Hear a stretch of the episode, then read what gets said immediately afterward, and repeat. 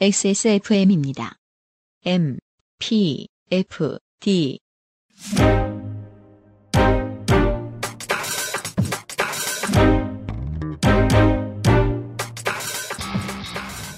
김영대입니다. 이번 주에 Amplified 팟캐스트 올해 1월에 에스파와 서태지가 노래를 발표했고 둘은 원곡이 같습니다. SM이 서태지가 24년을 시대유감으로 시작한 이유를 고민해 봅니다. 그리고 10년의 경력으로 부지런히 업계에 문을 두드리고 있는 베이비아나와 The Bowls도 소개해 드립니다. 24년 1월 네 번째 Amplified 팟캐스트 호스트 유승균 PD 나와주세요.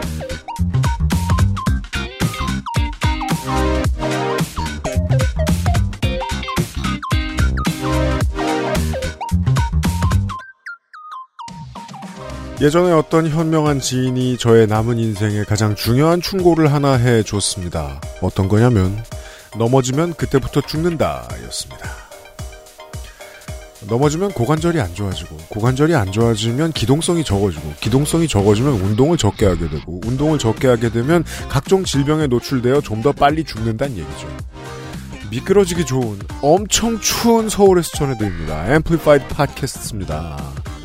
김영대 평론가가 혹한을 뚫고 오셨는데요. 오늘 좀 많이 춥네요, 진짜. 이렇게 추운 날 추운 동네 음악을 트느냐 따뜻한 음악을 트느냐 후자를 선택했습니다. 투팍의 툴립 앤 다이넬레입니다.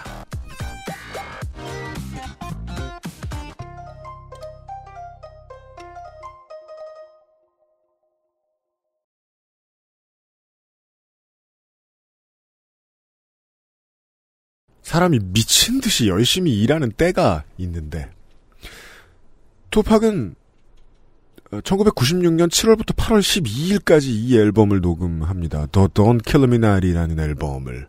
그리고 9월 13일에 총격 사건으로 사망하죠. 그 한 달 사이에 뮤비도 다 찍어놓고 간 거예요. 음. 예. 어, 투팍의 Tulip and Dine LA를 들었습니다. 마카벨리죠. 메카벨리라는 이름으로 나왔죠. 물론 맞아요. 사후에 Death Row 레코드 앨- 음반사는 그 가족과의 협의를 전혀 거치지 않고 음. 그냥 원하는 대로 앨범을 내버립니다. 그쵸. 네. 예. 이한 요걸 전으로 전후는 좀 말이 맞지 않고 한 요 전 몇 년 사이로 투팍의 그 어떤 그 풍성한 음악 작업의 stretch라고 할까요? 음. 예. 그리고 그 발전 속도가 어마어마했었죠. All Eyez on Me 더블 앨범도 뭐 대표적이었었고 1년에 몇 달 정도는 그냥 지하실에 박혀서 나오지 않고 계속 네. 작업만 했다고 하죠. 그리고 마치 뭐 프린스를 연상시킬 정도로 그 발표하지 않은 음원이 정말 수도 없이 많았었고 음. 그 뒤로 이제 그런 것들로 또 많이 또 계속 누군가가 팔아먹고 예, 있습니다. 우려 먹었죠. 그래서 네. 심지어는 하도 그렇게 나오니까 투팍은 어디서 살아있다라는 아, 그런 또 음모론도 만들어지기도 했었고 90년대 엘비스가 됐어요. 네, 그랬죠. 그리고 마카벨리 같은 경우는 이제 이 앨범 Don Killuminati에서 이제 많은 사람들이 이제 투팍과 뭐 그 외에 뭐 스눕 뭐 여러 아티스트들을 중심으로 해서 이제 G-funk에 입문을 했다가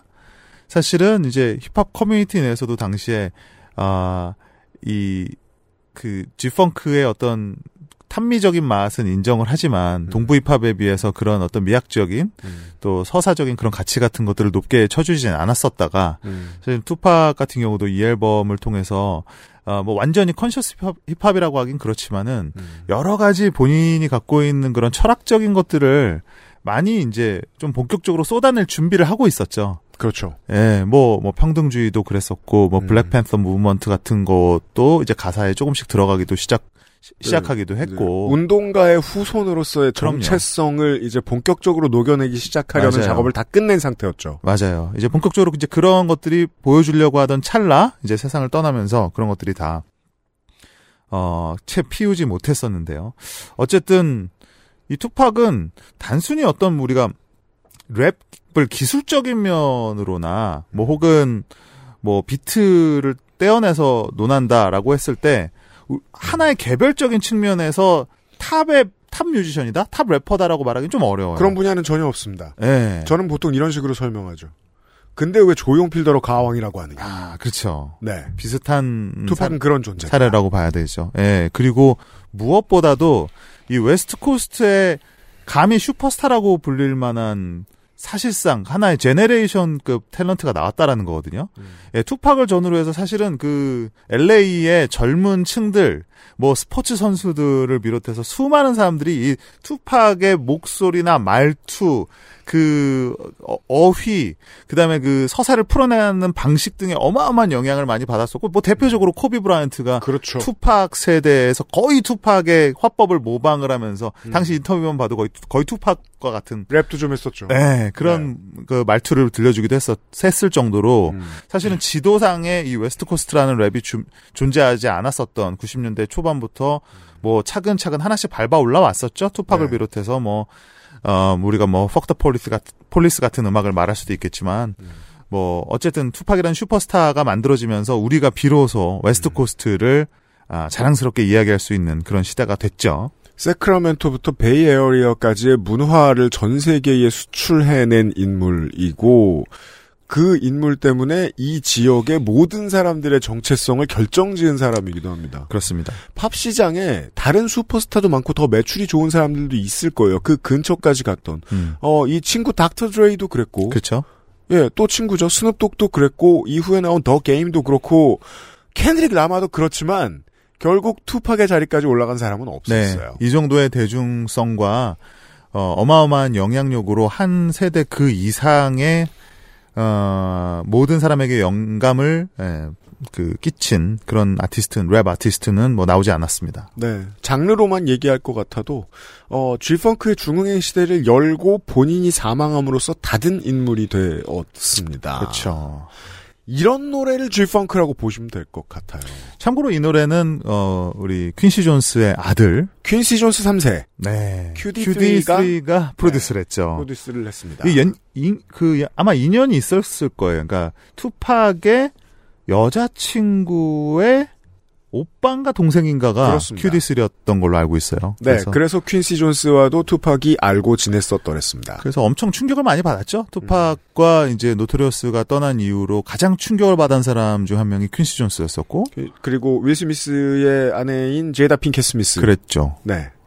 그래서 뭐 아무튼 그때 평화를 위한 뭐 회의도 주선을 하기도 했었고, 음. 또뭐 그랬었던, 그것도 벌써 30년이 넘어가네요. 30, 아니죠. 30년이 넘은 되어갑니다. 네. 거의 되어가죠. 네. 어, 오늘 하루 28년 된 노래를 두 곡 소개해 드릴 겁니다. 음. 그 중에 투팍의 To Live and Die in LA를 들었습니다.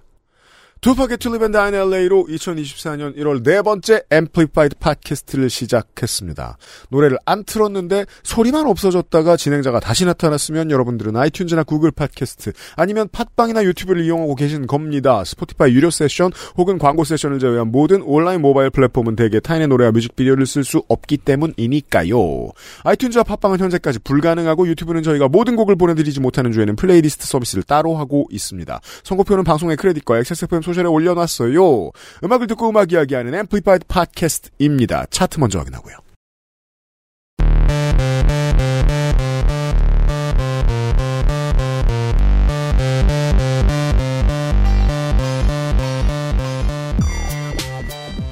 자, 멜론 봅시다. 24년 1월 ES 3주차 짓게 된 멜론 주간 차트. 20위 성시경의 너의 모든 순간, 19위 우디의 사막에서 꽃을 피우듯, 18위 라이즈의 Get A Guitar, 17위 뉴진스의 Ditto, 16위 뉴진스의 Super Shy, 15위 악뮤의 후라이의 꿈, 14위 제니의 You & Me, 13위 아이브의 I AM, 12위 악뮤의 Love Lee, 11위 전국 피처링 라토의 Seven. 라토는 모르긴 몰라도 멜론 차트에 가장 오래 머물러 있는 외국인 기록을 세웠을 겁니다. 그럴 수도 있을 것 같으네요. 전 세계 모든 어. 차트에 말이죠. 10위 이무진의 에피소드, 9위 아이브의 Baddie, 8위 너드 커넥션의 그대만 있다면, 7위 엑소의 첫눈, 6위 범진의 인사. 범진 그냥 지나가다가 집안일 할 때 TV 틀어놓잖아요, 배경음악으로. 네. 네. 그 지난주 복면가왕에 나왔더군요. 네, 2라운드까지 가셨어요. 그렇죠. 우리 청취자 여러분들 아셨을 거예요. 어, 진주 동생. 음. 네. 5위 박재정의 헤어지자 말해요. 순위보다 장악력이 훨씬 시장 장악력이 훨씬 큰 것 같아요 박재정. 그렇죠. 정말 어디에서든 다 들려오고 네. 모두가 노래를 불러서 소셜에 올리고 있어요.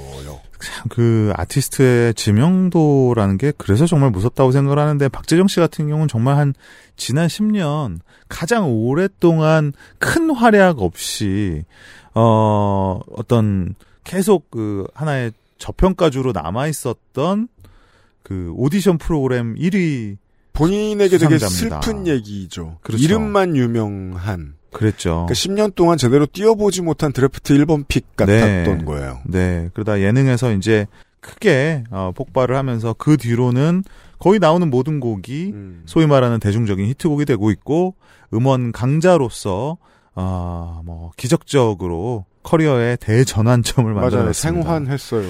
지난주에 다행입니다. 연포크레이터하고 그 2010년대에 핫샷 데뷔로 일 빌보드에 데뷔했던 신인 가수들을 소개해드렸는데 네. 2010년대에는 모두가 American Idol 1위들이었단 말이에요. 맞습니다. 판타지아 같은. 맞아요. 어 박재정도 우리나라에서 그런 인물이었는데 이렇게까지 오래 걸렸다. 아, 그 인고의 세월을 상징해주는 트랙입니다. 4위 에스파의 드라마, 3위 태연의 2X, 2위 르세라핌의 Perfect Night, 1위 임재연의 비엘 랩소디입니다. 오늘 임재연 노래 틀어드리진 않고요. 네. 어, 스포티파이에서 보면 임재현은 월별 리스너가 지금 10만이 조금 넘고 네. 멜론에서 20위권대의 모습을 드러내는 아까 잠깐 보았던 범진이 그 비슷한 숫자고요. 네. 그와 비교할 수 있는 범진과 비교할 수 있는 최유리가 30만 남짓 하더라고요. 지금 네. 멜론이 이러니까 스포티파이를 한번 봤는데 그리고 어 이무진이 110만이 좀 넘고 에스파가 950만 정도입니다. 그렇습니다. 보통 차트가 이렇게 서로 앞뒤가 안 맞을 때 전문가들은 튄다. 어, 차트가 좀 튄다 이렇게 얘기하는데 굳이 지금 짚을 거는 아닌 것 같아서 음. 어, 다른 얘기. 저는 원곡은 좋아했습니다. 최재훈. X세대들의 노래방 락 발라드 중 노래방. 가수였죠. 맞습니다. 어, X세대들은 이 노래를 듣고 그 냄새를 맡습니다. 이거 주영훈인데? 주영훈 작곡입니다. 뭐, 요즘 분들이야 라디오를 어쩌다 들으시는 분들이라면 컬투쇼 패널로도 잘 아시겠지만. 맞아요. 최재현 씨를, 최재훈 씨를. 어, 원곡 최재훈의 곡을 알았기 때문에 제가 이 노래는 듣자마자 이해할 수 있었어요. 음. 아무튼 임재현이고요. 아, 이번 주에 차트에서 골라오신 곡은 임재현이 아닙니다. 네, 어, 이무진, 이무진의 에피소드 골라왔는데요. 사실 뭐, 어, 특별한 이유가 있다기보다 우리가 뭐 늘 비슷하게 말씀드립니다만 멜론 주간 차트에서 꽉 차 있어요. 우리 같은 노래로 꽉 차 있어요. 새 로운 흐름을 읽어내기는 참으로 쉽지 않고 네. 그래서 우리가 그나마 이번에 특별히 튀는 어, 순위라고 하는 게 임재현의 1위 정도지 않습니까? 그니까요. 네, 사실 뭐 그래서 더더욱 할 말이 많지는 않은데 이무진 씨 같은 경우는 뭐 신호등이라는 대표곡도 있지만 어떻게 보면은 우리 요즘 시대 그러니까 케이팝과 그 나머지로 보통 상징이 되는 음원 시장에 뭐 그, 개 중에 뭐 임영웅이라든지 이찬원이라든지 이런 좀 튀는 존재들이 있죠. 음. 근데 대부분은 이제 케이팝과 그러니까 아이돌과 그거에서 좀 아, 파생된 산업 혹은 이제 예능 예능에서 파생된 음원을 제외하고는 딱 몇 안 돼요. 사실 음원 강자라고 맞아요. 말할 수 있는 그런 가수들이 그렇죠. 뭐그 중에 가장 대표적인 최근 몇 년간은 이무진 씨를 들 수 있을 것 같습니다.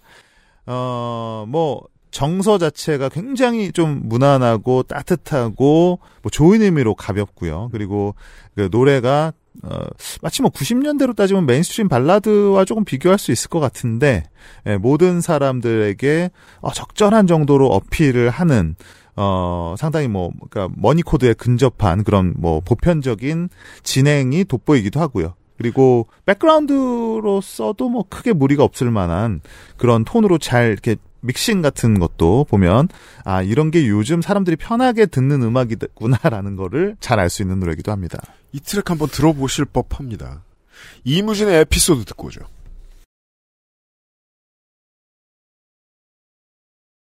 저는 장르 이름을 이렇게 개발했던 적이 있었습니다. 뭐죠?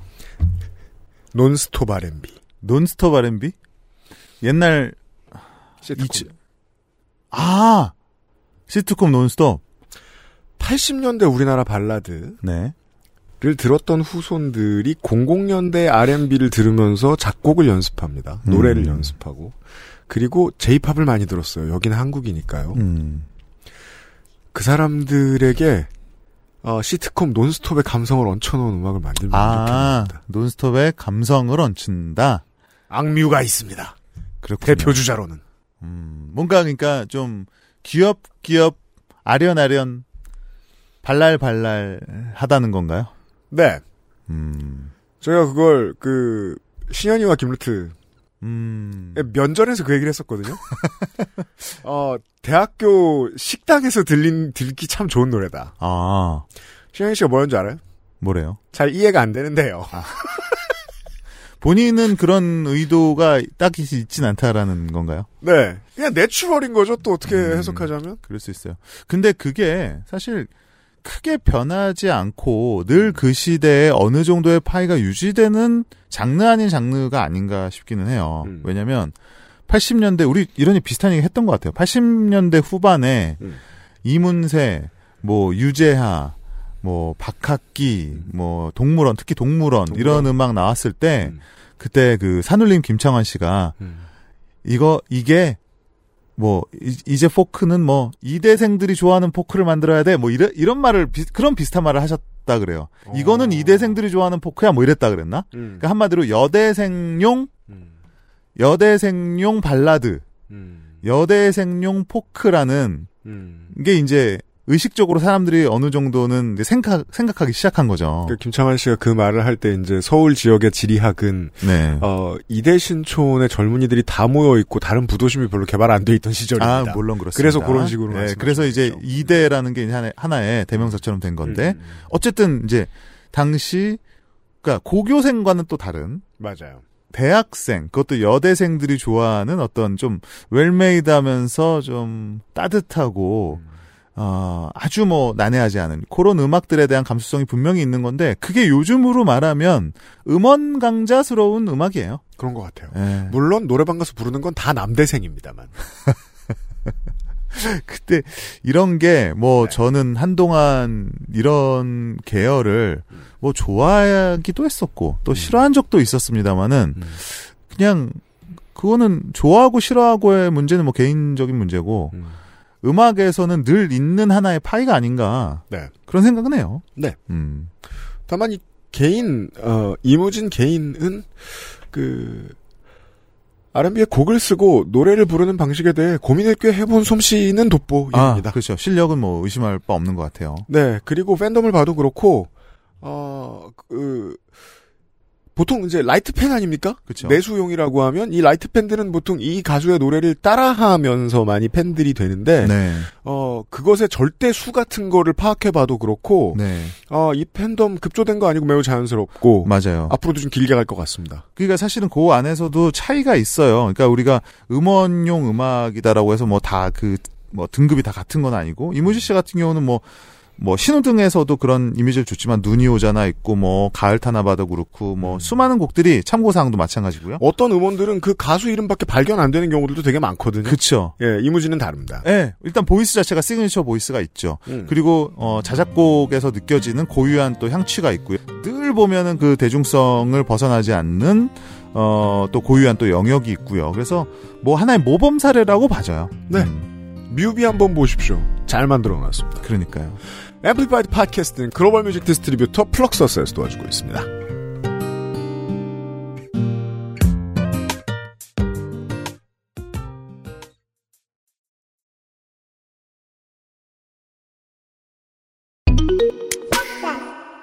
우리 오빠들 이번 신곡 대박이지?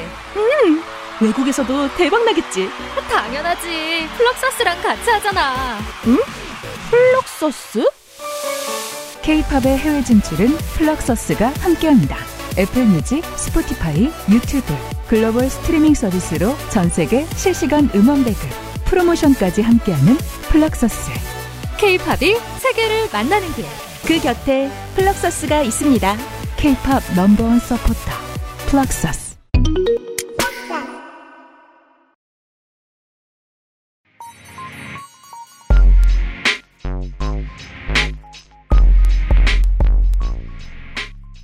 에스파의 Spicy가 이번 주에 1억 스트리밍을 돌파했나봐요. 음. 네. 어, 엑스포츠 뉴스라는 곳에서 A&R의, 저, SM의 A&R과 인터뷰를 했어요. 네. 어, 장세별 A&R과의 인터뷰가 지금 얼마 전에 나와 있는데, 네. 예, 이런 얘기를 스럼없이 하네요. 에스파 세계관의 문제에 대한 고민이 되게 많다. 음. 예. 음, 그럼에도 불구하고 하나 두둔하자면, 세계관에 어떤 수정을 준다고 하더라도 에스파의 음악을 한꺼번에 들어보면 일관성은 너무 같아서, 음. 예. 사업이 뭐가 바뀌었구만 하는 느낌을 받지 않을 정도입니다. 얼마나 신기하냐면, 지금 들으실 이 노래도 마찬가지입니다. 음. 시대 유감입니다.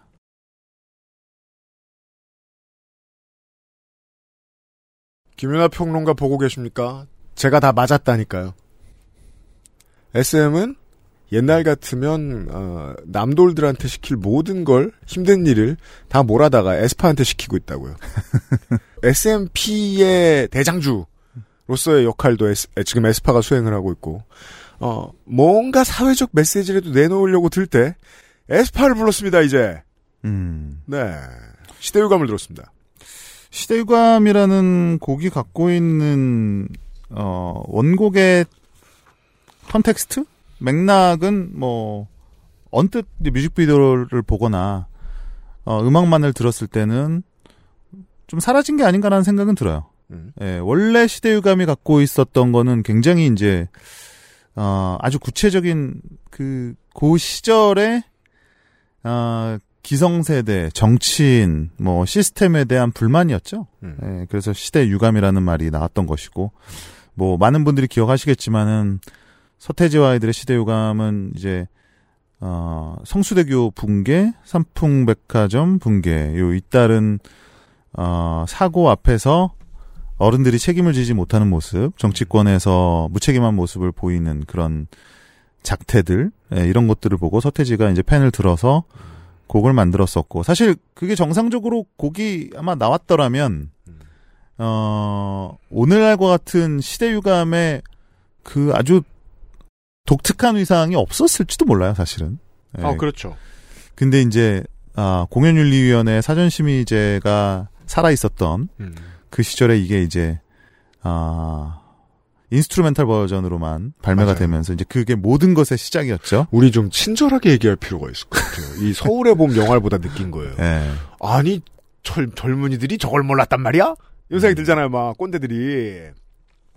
사전 모를 수 있어요. 모를 네. 수 있어요. 사전 심의제라는 게 있었고 그 전에만 해도 그냥 검열 제도라고 불렀었습니다. 네. 노래를 세상 모든 어 뮤지션이 노래를 만들어서 음반을 내놓을 때 반드시 사전 검열을 받고 나가지 못할 노래가 있으면 빠지고 어 요즘 광고를 사전 검열하듯이 광고는 이제 소비자의 안전을 위해서 해야 되잖아요. 네. 그럼 뭐 이게 건강에 좋단 말 빼. 그럼 다시 가사를 바꾸고 이 정도의 그렇죠. 역할을 하고 네. 어 군부 정권이 완전히 기세등등하던 시절에는 거기에 더해서 한국 가수들은 앨범 끝에 반드시 건전가요라는 걸 한 곡 집어넣게 되어 있던 것까지 그게 88년까지죠. 네 독재 잔재였어요. 네. 이 제도에 대한 항의가 1번 메시지인 노래였습니다. 그렇죠. 결과적으로 그렇게 된 거죠. 사실은 이제 시대유감 자체가 사전 검열에 대한 메시지를 담고 있는 노래는 아니지만 음. 사전 심의의 피해를 본 근데 그 대상이 서태지였다는 게 중요한 거죠. 예, 당 당시의 시대 정신이었던 음. 그렇죠. 서태지가 그 피해를 입고 음. 어, 그 거대한 서태지와 아이들의 팬덤이 어, 들고 일어난 거죠, 사실은. 음. 예, 그 원래는 그냥 곡을 예를 들면 곡을 빼거나 음. 아니면 곡을 가사를 바꿔서 이제 재녹음을 해서 올리면 되는 거죠. 근데 서태지는 그걸 거부했고 그렇죠. 에, 이거는 부당한 처사라고 하면서 가사를 빼버리죠. 가사를 빼고 instrumental 버전. 지금은 음원 사이트에는 아마 그 버전이 없을 겁니다. 네, 그냥 연주곡만 정규 앨범에 나옵니다. 예, 근데 네. 그때 그 느낌을 정말 경험해보지 않은 사람들이라면 아마 알기 힘들 거예요. 도대체 이 노래가 뭐지? 음. 이 노래는 뭐야? 그러니까 다들 의아했던 시점에 이제 곧이어 기사가 나오죠. 서태지와 아이들의 인터뷰도 나오고. 그래서 어, 그런저런 사연이 있다라는 게 알려지고 그 대중들의 이제 분노가 그게 달하고 기존에 이제 정태춘 씨라든지 어 많은 또 문화예술계 인사들이 어 입법을 이제 했었죠. 그거를 이제 철폐를 하는 그 운동에 거기에 이제 불을 지핀 거죠. 그래서 맞습니다. 어 수많은 뭐 이메일 뭐 뭐 편지 팩스 등이 당시에 민주당을 음, 비롯한 정치권에 날아들고 음. 그래서 결국은 이, 제- 이 어, 심의제가 없어지는 그런 중대한 계기가 됐다. 뭐 그런 겁니다. 하여 이제 당시에 20, 30대들, 지금의 20, 30대들하고는 정치 지형이 상당히 많이 다르니까 네. 당시에 20, 30대들에게는 그 정권 교체를 한 번도 이루지 못한 아, 독재 세력이 영원히 지배할 것 같은 대한민국을 상징하는 노래처럼 여겨지기도 했었습니다. 그랬죠. 90년대 중후반에는 말입니다. 그리고 에스파가 24년에 이 노래를 왜 써야 했나? 일단 음악. 어, 저는 SM적으로 아주 잘 만들었다고 생각하고. 맞아요. 게다가 에스파임을 알아볼 수 있는 음악이라는 게 더 마음에 들고요. 그랬죠. 다만 음악을 너무 많이 들어봐서 데이터에 짓눌린 꼰대의 입장에서는 아, 락 보컬의 디렉을 본 적이 있는 A&R이나 전문 인력이 이 작업에 들어가지 않았음을 알 수 있었는데 그게 좀 아쉬웠으나 음. 다만 그건 프로덕션의 선택입니다.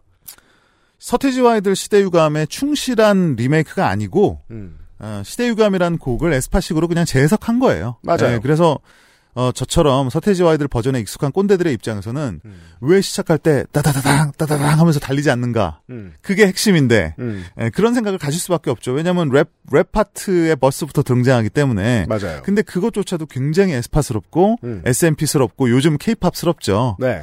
예, 그래서 제가 아까 말씀드린 원곡이 갖고 있는 그, 그 어떤 분노, 달리는 락킹한 분노와 젊음의 어떤, 어, 뭐, 어떤 용솟음 치는 그런, 어, 저항 같은 이미지가 음. 빠져 있는 대신 오히려 음악이 갖고 있는 그 메시지 자체는 굉장히 좀 개인적, 개인화가 된 것 같아요. 음. 그러니까 이제 에스파가 말하는 시대 유감은 서태지가 말하는 기득권과 무책임한 어른들을 향한 우리 젊음의 어떤 집합이 아니라 음. 어, 나라고 하는 하나의 개인의 승리 극복 혹은 어, 개- 아주 뭐 개인적인 분노의 의미로 조금은 어, 방향을 바꾸어서 뭐 축소됐다고 볼 수 있지만 나쁜 의미는 아니죠. 어떻게 보면 좀 개인화가 된 요즘스러운 시대 유감의 의미로 좀 재탄생된 게 아닌가라는 생각은 들어요. 기본적으로 이제 라이즈의 어, 옷과 무대와 음악을 구상하면서 보여주었던 네. SM이 요즘 잘하고 있는 실력 같은 것들이 이 노래의 구상에서도 보여집니다. 아, retro인데 하나도 리트로 같지 않게 만드는 어떤 힘. 네. 뮤비에서도 90년대 우리나라 가요에서 즐겨 쓰던 기법들 상당히 많이 도입해서 쓰거든요. 그 시절이 서태지의 시절이었음을 인정한다는 것만으로도 SM이 할 수 있는 일이었다고 지난 25년간 상상되던 일은 아니에요. 그렇죠. 그런 변혁 정도가 있고요. 그 외에는 저는 아직 어, 김원현 평론가처럼 깊이 못 해석해 봤습니다. 그냥 에스파의 노래구나 맞아요. 정도였습니다. 근데 저는 그게. 정확한 감상이라고 생각하고 그게 이 리메이크의 가장 중요한 포인트였던 것 같아요. 그래요? 네.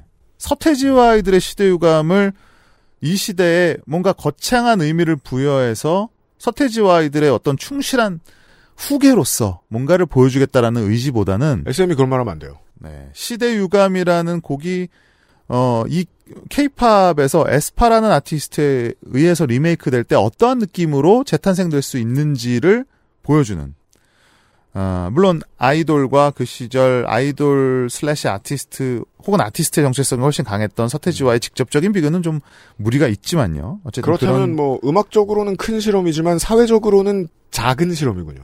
저는 그 사회적이라는 말이 그때 서태지와 아이들의 시대 유감이 갖는 의미와는 많이 좀 바뀐 것 같아요. 예. 지금 에스파가 그런 위치도 물론 아니고요. 그죠? 음. 예. 미- 글로벌한 스타라는 또 의미도 있고요. 네. 좀 다른 것 같아요. 아무래도 뭐 그때는 한국이 민주주의의 발걸음을 떼던 시절이었고 예.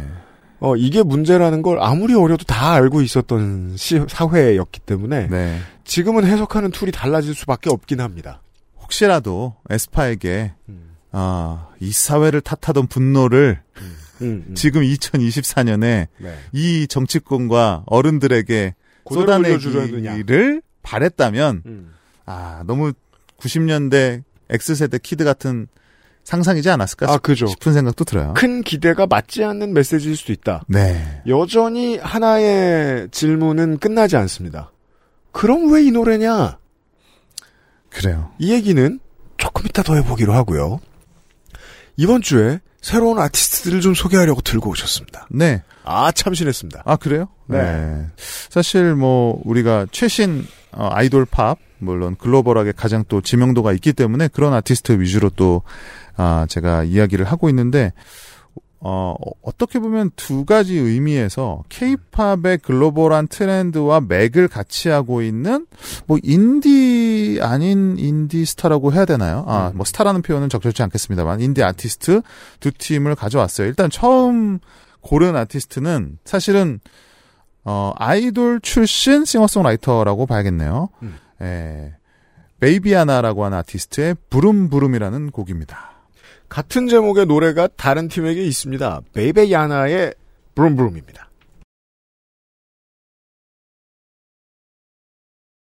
베베야나의 Vroom Vroom이라는 곡을 들었습니다. 어, 아까 할 말 없으면 딴 얘기 하잖아요? 어, 네.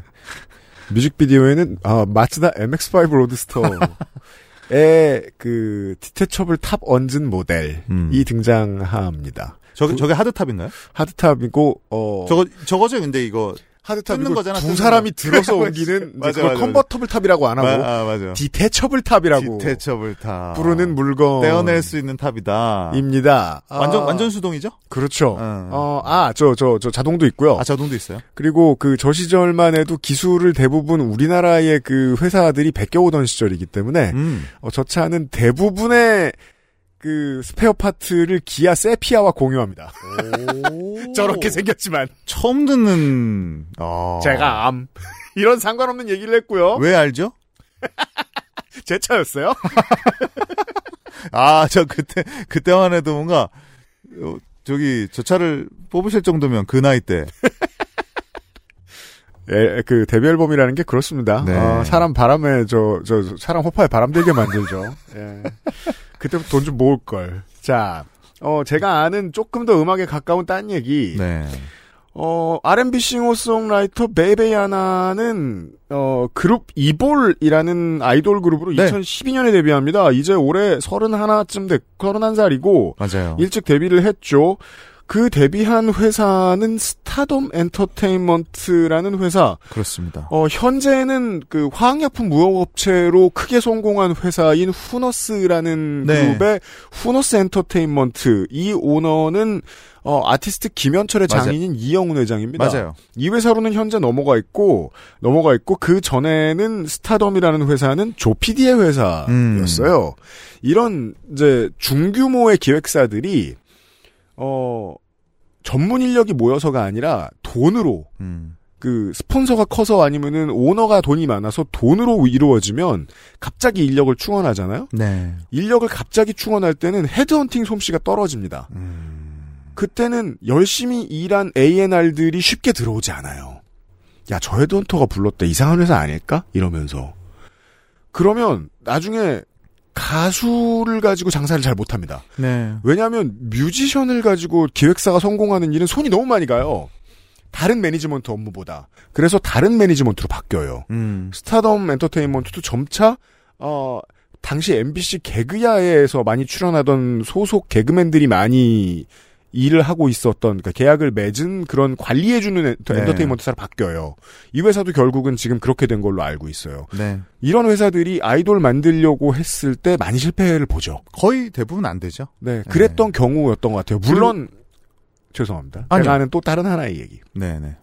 이 회사에서 잘 안 풀리고 난 다음에 나중에 한국 힙합을 지배하는 인물이 하나 생기긴 하죠. 음, 도끼. 누구죠? 아, 그렇군요. 네. 맞네요. 처음에 스타덤의 연습생이었거든요.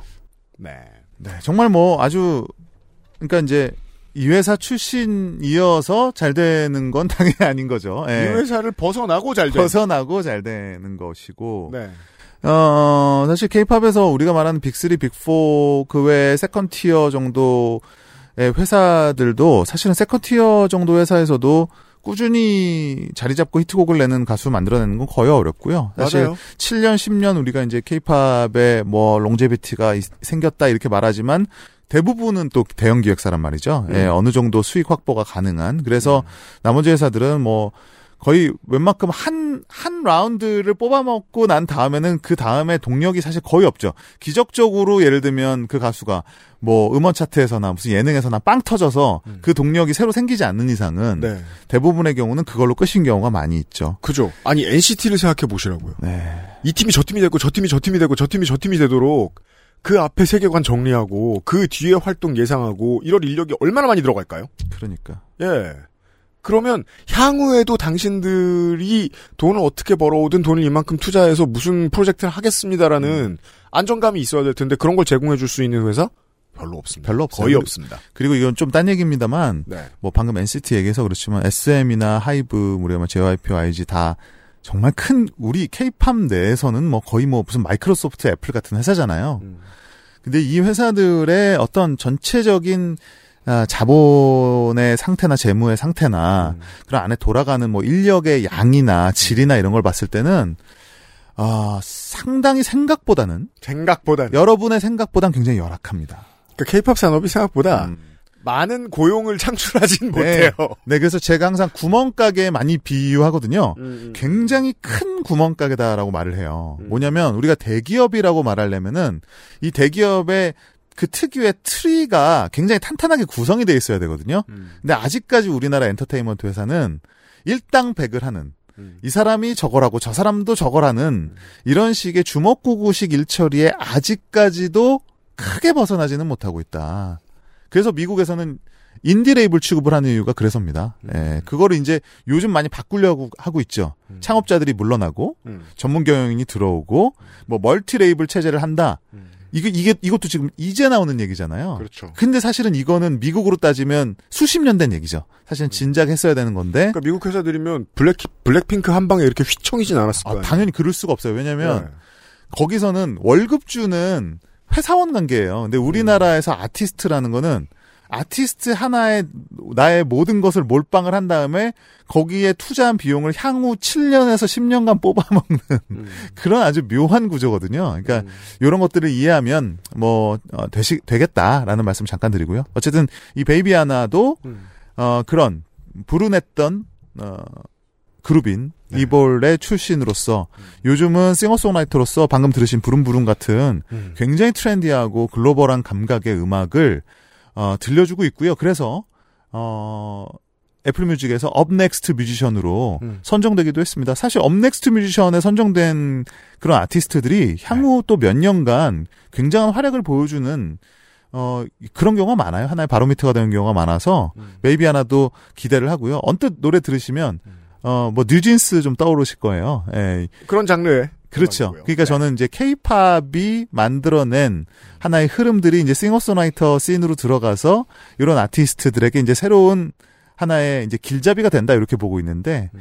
아 뉴진스나 뭐 혹은 그 정국 등등이 유행시켰던 Jersey club이나 뭐 여러, 가지 그런 계열의 음악들 하우스 계열의 음악들이 음. 요즘은 다시 이런 어, 베베야나와 같은 어, 싱어송라이터들에게 또 새로운 또 창작의 영감이 돼서 상당히 케이팝스러운 또 어, 싱어송라이터 팝 음악이 나오고 있다. 이런 얘기입니다. 10대 후반에 연습생으로 들어와서 뭐 발성하기, 운동하기, 예능 나가 인사하기 모든 거 배우고 다 해서 사생활 아무것도 없고 바깥 세상을 전혀 모르는 방식으로 열심히 살았는데 잘 안 됐어요. 네. 그리고 20대 중반이 됐어요. 20대 중반이 되면 몇몇 스포츠들과 비슷하게 그 이 선수를 신인으로 보지 않죠. 그렇죠. 더 이상 등용하고 싶어 하지도 않죠. 그때부터 작곡을 막 가열차게 했다고 쳐요. 인생의 의지가 잘 생기기 힘들거든요. 음, 그건 보통 음악의 퀄리티로 드러나는데 어, 그 점이 대단해 보입니다. 네. 잘 만들었어요. 네, 거의 아니, 혼자 뚝딱 했을 텐데 맞아요. 제 나이 또래 이런 그러니까 저 어릴 때 이런 비슷한 인물이 있었어요. 어 싱어송라이터 유리라고요. 음, 맞아요. 어 고등학생 입학 즈음부터 천재 취급을 받으면서 에, 대학교 들어가기 전에 이미 1집을 냈었고 다 자기 곡으로 채웠던 인물이었는데 지난주에 칼리레이 잽슨 얘기할 때 제가 이 얘기를 했는데 기획사들이 이런 선수들을 어떻게 굴릴지 잘 몰라요. 음, 그쵸. 예. 이 사람의 매력을 어떻게 그러려면은 이 가수하고 대화를 많이 해야 되는데 그런 건 또 안 해요. 음. 젊은 친구들은 그냥 시키면 하는 거지라고 생각하는 어른들도 너무 많고 그래서 잘 안 팔리면 자기도 갈 길을 잃어요. 유리 씨가 그랬었거든요. 음. 08년에 무슨 한반도 대운하 같은 무슨 저 홍보해주는 노래 만들고 막 그랬었는데 막판에 흑역사가 됐는데 어 베이베이 하나가 아깝습니다. 잘 돼야 되겠습니다. 잘 됐으면 좋겠어요. 네. 뭐 Up Next에 선정된 것도 기세를 몰아서 음. 어 아마도 국내 시장보다는 해외 시장에서 더 활약이 기대가 되고요. 네. 아 음악적인 능력도 이제 충분히 검증이 된 만큼 네 지금부터 시작입니다. 자 그리고 어 요새 뭐 가만자 이 밴드에 뭐 친인척 있습니까? 없습니다. 왜 그런 말씀하시죠? 열심히 밀고 다니신다는 설이 있어요. 제가 밀고 다닙니다. 근데 제가 너무 의심, 아쉬워요, 사실은. 의심을 못 하겠는 게 네. 이무진에 대해서 아, 이 사람 갑자기 어디서 튀어나온 거냐 의심하는 사람도 있잖아요. 전 노래 들어보고 의심 접었어요. 음, 이 음악이 이게 좋아요. 노래 들어보면은 이유가 있는 거야. 이유를 알겠는 네. 음악은 있어요. 그게 납득이 되면 뭐 끝나는 겁니다, 사실은. 전 납득 당했습니다. 더 볼즈의 라디오 스타일을 들어보시죠.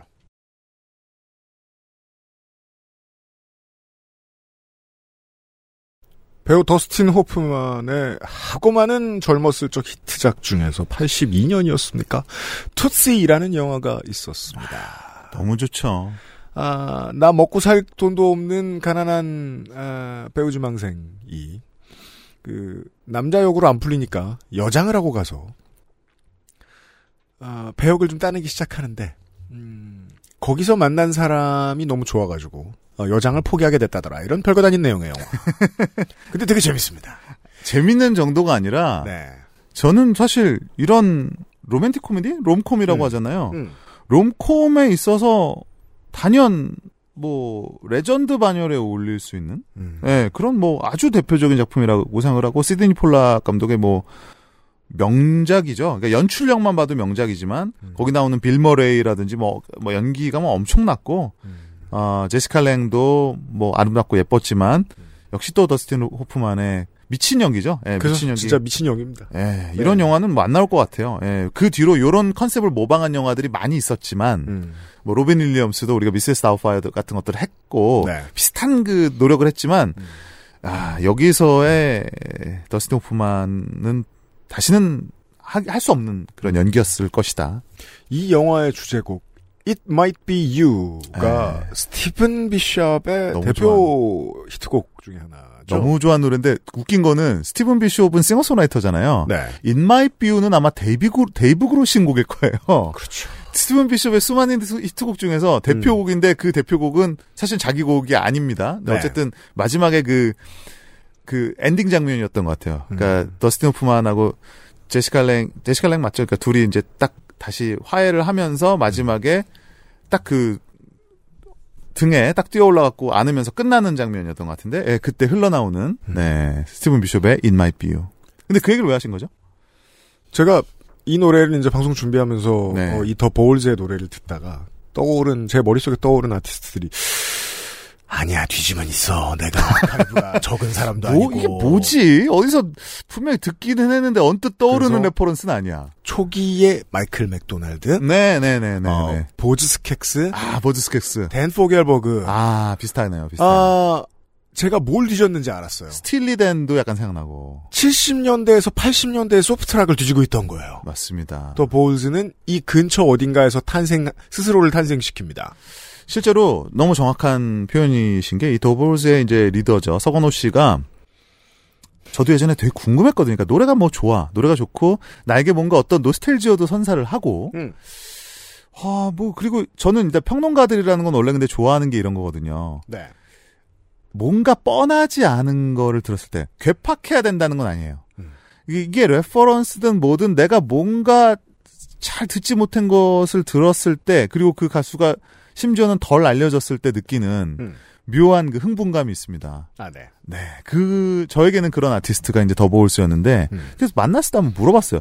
아 진짜 나 정말 궁금한 게 제일 좋아하는 아티스트가 누구냐 그랬더니 음. 스티븐 비숍을 얘기하는 거예요. 음흠. 그래서 아 참 독특하다. 전 락 밴드가 그것도 락 밴드의 frontman이 스티븐 비숍을 좋아하는 아티스트로 언급하는 거를 좀 본 적이 없거든요. 뭔가 억울하다는 듯이 김영대 평론가가 그런 말씀하신 적이 네. 있었어요. 우리 자주 얘기하잖아요. 우리 방송 보시면 어 90년대 R&B New Jack Swing 얘기하면은 저 업신여김 당했다. 그렇지. G-funk 얘기하면 업신여김 당했다. 맞아요. 7, 80년대 소프트락 주자들 얘기하면서 내가 음악을 하는데 이걸 듣고 해야겠다라고 말했으면 어, 90년대에는 취급 안 해줬어요. 취급 안 해줬죠. 네. 네, 동네 형들한테 음. 무시당했죠. 근데 이렇게 잘 꾸며진 음악을 보시란 말입니다.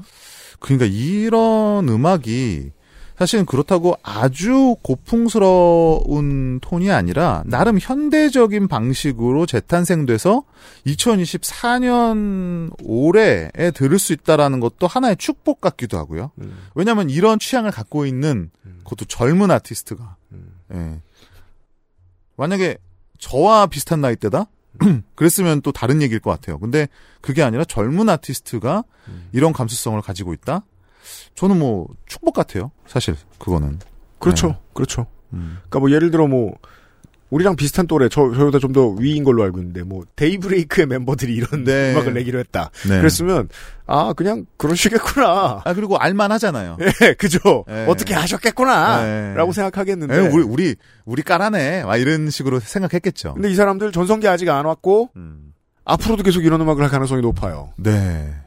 그리고 뭐 해외파도 아니고 음. 그냥 동네에서 같이 음악하던 친구들인데 또 그런 음악적 취향이 맞아서 이렇게 한국의 밴드 씬에서는 절대 하지 않는 오히려 한동안은 업수이 여기는 고 시대 고 장르의 소프트락 AOR 어 저는 사실 시티팝이란 말을 굉장히 혐오하는데 왜냐면 그거는 옛날 음악을 들으면서 어 저거 케이팝 같다 이렇게 말하는 것 같은 느낌이어서 예, 분명히 저는 이 노래 듣고도 음. 어 시티팝인데라고 하실 분이 있을 것 같아서 미리 말씀드립니다. 음.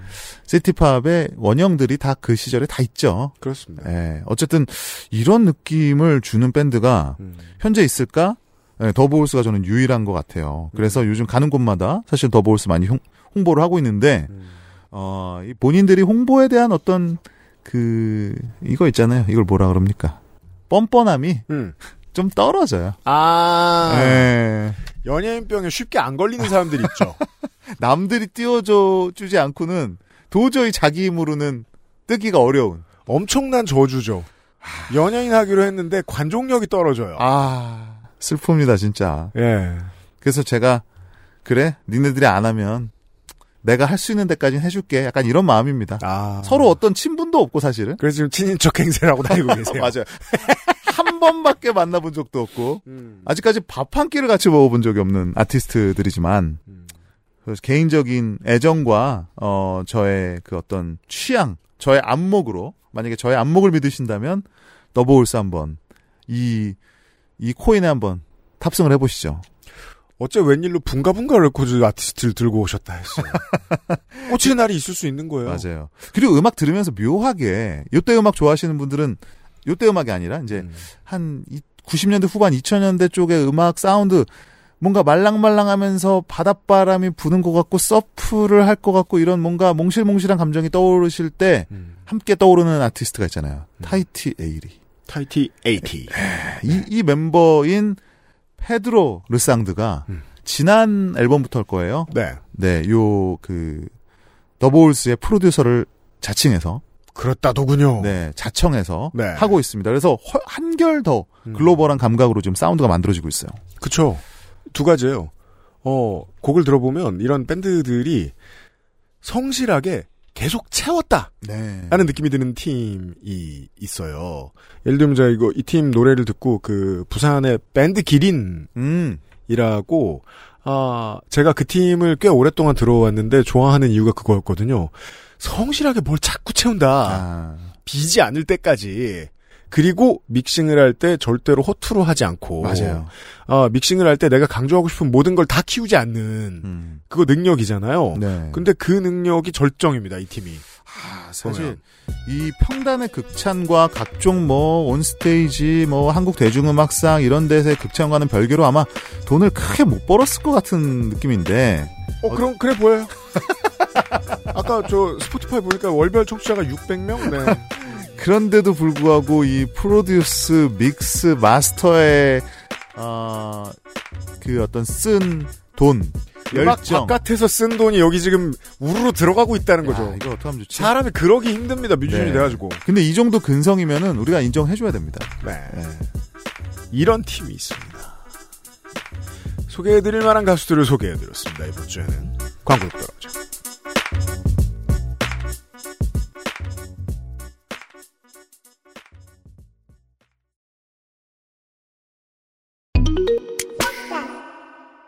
글로벌 차트 상위권, 해외 공연 매진, 해외 시상식 노미네이트.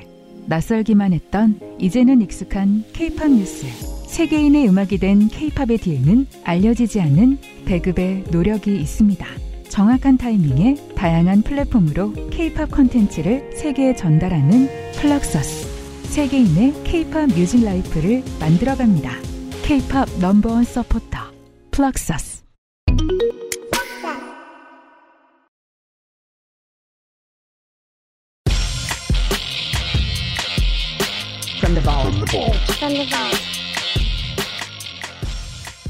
오늘의 볼트. 가끔씩 어, 하루에 같은 노래 두 번 트는 것도 괜찮을 것 같습니다. 네. 저는 막 가능하다면 그런 게 진짜 가능하다면 한 노래에 뭐한 네다섯 가지 버전을 한번 저 예전에 네. 라디오 진행할 때 이게 시사 프로인데 노래를 트니까 네. 시사 PD와 시사 작가들이 음악을 모르잖아요. 그래서 다 저한테 그 선곡 일을 시키셨었거든요. 네, 네. 그게 떠맡아서 정 귀찮을 때 한 번 딱 try 해본 적이 있었어요. 스팬다우 발레의 True를 샘플링한 노래를 하루 종일 틀기. 저 알 것 같아요. 스탠 스팬다우 발레 True가 일단 있고요. 네. PM 던의 세라 드리프턴 메모리 블리스가 있고요. 그다음에 아 True가 윤미래가 있습니다. 아 맞네. 검은 행복인가요? 네. 아 그리고 조심 네, 조심 마이클은 딴 노래인가? 기억 아, 안 나요. 그건 딴 노래 같다. 여섯 곡이나 넣었는데 저 네 곡밖에 기억 안 난다. 그리고 넬리의 노래가 있었고요. 아 그랬구나. 아 가요까지 포함해서. 네. 오케이 오케이. 음. 그렇게 할 수도 있습니다. 그렇네요. 게으른 것 같죠? 그게 더 어렵습니다. 어려워요 어려워. 네. 네. 이거 봐요. 똑같은 노래 두번 트는데 할 말 더 많을 거려 빨리 듣고서 와서 얘기하는 게 낫겠습니다. 서태지와 아이들의 시대 유감의 리메이크가 아니죠. remaster입니다. 어, remaster 버전이 네. 1월에 나왔습니다. 네, 이거 깜짝 놀랍니다. 왜냐면 사운드가 완전히 환골탈태해서 나왔거든요. 그걸 듣고 오죠.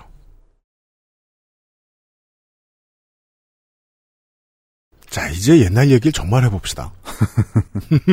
얼마나 옛날 얘기를 하시려고. 28년 전이죠, 뭐. 네. 아, 일단 기본적으로 불을 당겼던 건 정태춘입니다. 네. 아, 아, 대한민국과 92년 장마 종로에서 그랬죠. 같은 작품들 때문이었습니다. 아 대한민국은 아예 이제 사전심의 철폐에 대한 메시지를 이제 공론화하기 위해서 내놓은 거였고. 내놓은 앨범이었고요. 네. 어, 제가 그런 말씀 드렸을 거예요, 지난주에. 20대가 되지 않아서 부터 이미 세상을, 지구를 정복하기 위한 마스터 플랜을 다 가지고 있는 아티스트가 어쩌다 있다. 음. 예를 들면 카니에, 네. 예를 들면 서태지. 음.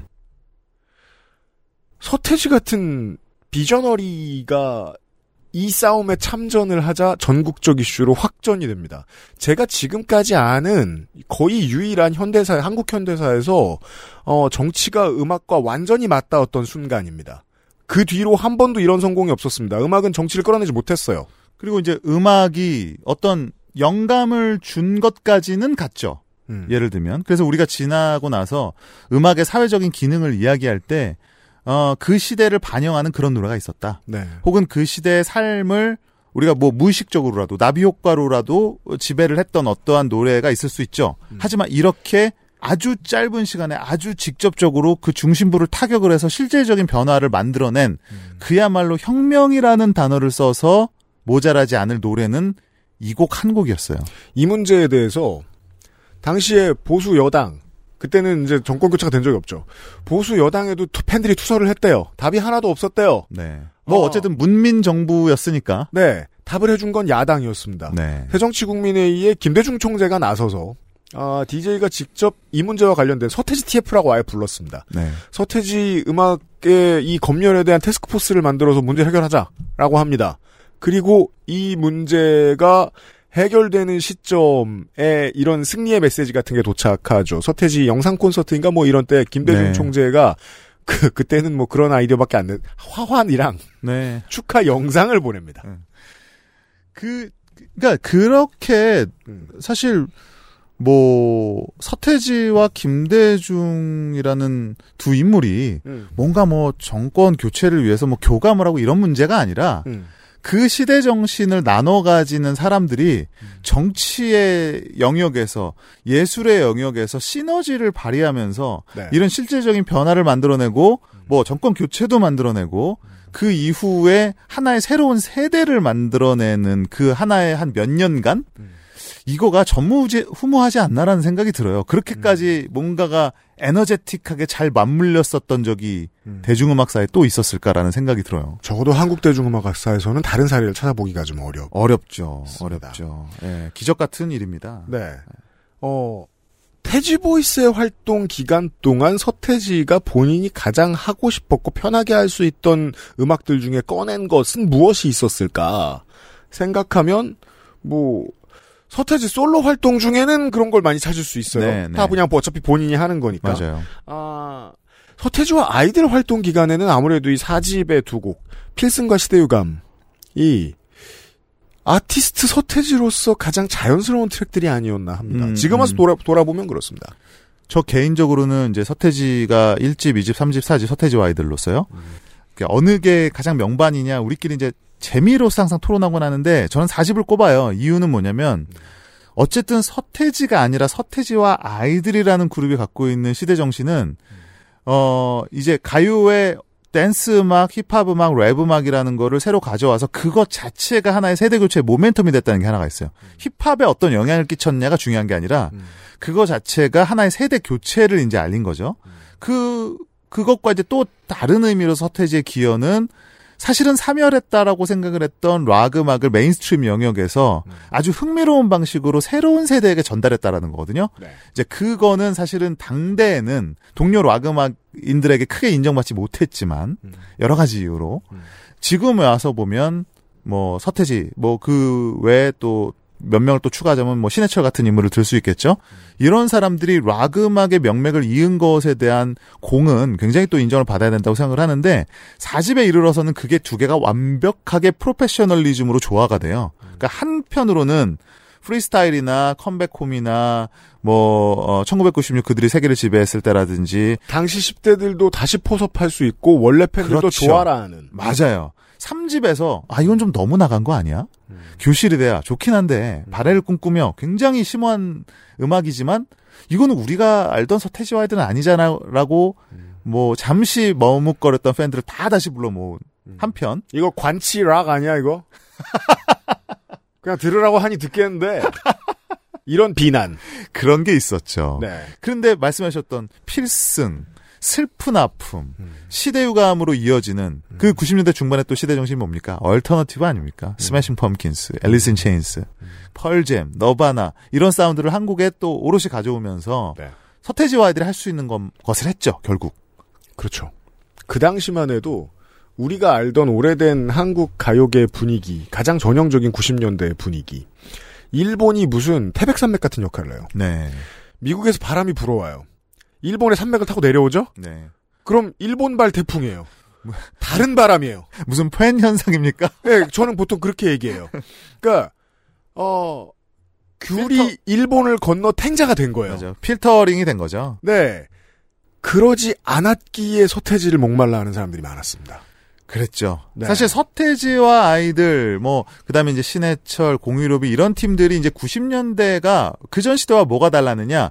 본격적으로, 뭐, 나쁘게 말하면 미국 음악을 대놓고 아주 창의적으로 카피하기 시작합니다. 예, 예, 예. 그러니까 한국 버전의, 케이팝 버전의 미국 음악, 직수입품을 만들어내기 시작한 거죠. 어, 서태지는 그 한계에 영원히 묶여 있는 아티스트입니다. 뭐 당연히 묶여 있는 것이고 네.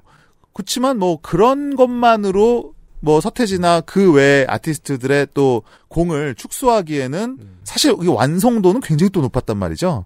그리고 그 당시의 완성도로는 뭐 당연히 압도적이었고요. 어쨌든 서태지가 그 당시에 할 수 있었던 가장 정 절정의 폼이라고 하죠. 절정의 폼.